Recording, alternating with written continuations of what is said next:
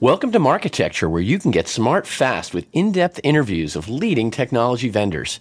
I'm Jeremy Kagan, and I'm here with Kelly Benish, who has been around the ad tech business for a while and is the SVP over at Uberall, who's going to give us a great overview of what they're doing in the local space. Kelly, welcome. Hi, Jeremy. Thanks so much for having me. It's great to see you. I'm uh, excited that we're in the same time zone for once. This is great. Agreed, agreed. It's good to see you in a decent hour for sure. For our listeners who don't know what Uberall does, what is it that you guys do? So, Uberall essentially helps businesses as well as consumers to find those businesses. So, we help those businesses get found. We help the consumers to really make those buying decisions and choosing those locations or those merchants. And then we drive loyalty between buying customers and local merchants. See, now I think of you guys overall as like a, a local SEO style company. So, can you uh, give me an example of some of the different product lines that impact that, or is that just a wrong impression? Yeah, no, that's a that's a great impression. We're a SaaS-based platform that plugs into the back end of about 300 resellers globally that resell our solutions to SMBs, and they're mostly in listings and reputation management. If you could just break down the the product areas and what does it do and how does it work exactly, and then we'll talk a little bit about the competitive pros and cons there. Yeah, absolutely. So for listings management, if we just want to start there, it's really the basis of what we were founded on, making sure that we're pushing business information to quality distribution points like Apple, Google, all of the voice search engines that are out there right now and really adapting to other search techniques and apps that consumers are looking for merchants in, making sure that it's the merchant of choice for specific searches. And then reputation management, being able to pull in reviews to one central source of truth, especially for brands, is so important.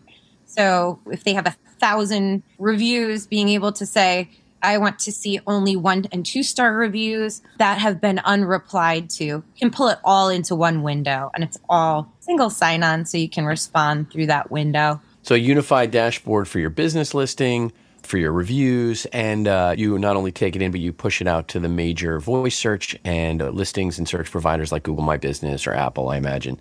Exactly. And then the third component is social posting. So, being able to post at scale, being able to go in and set your social posting calendar for the year for your SMB or your brand, and then breaking it down by local competition and seeing what reviews competitors are getting, as well as, you know, what their time to respond to those reviews are.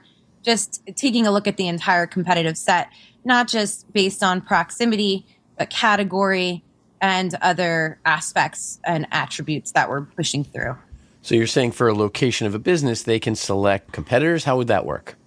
Yeah, so we actually select the competitors for them. It's based on what category they fall in. So it's all in kind. Let's just say I'm a plumber local to the Charlotte, North Carolina region, and I specialize in snaking drains, right? I am going to find a competitive plumbing data set that we have already in our platform and let me know specifically what other plumbers that rank for those terms are being found for, what the reviews are, and where I fall into line next to those plumbers. Well, that's pretty amazing. Like you were creating that list. How many competitors would go into that list then? Typically, How do you know they're accurate? How do you know they're the right competitors? Can they swap them out? Can they select them or deselect them? Typically three, and it is prescribed to them, and it is based on our proprietary data set that is accurate. It's been tried and tested. It's QA tested. We brought it to market. It's literally based off of local merchant data. So I couldn't just say, "Here's the people I worry about." You have to pick those. Exactly. Which happens often, right? A, an SMB might think they're competing with a global brand or vice versa.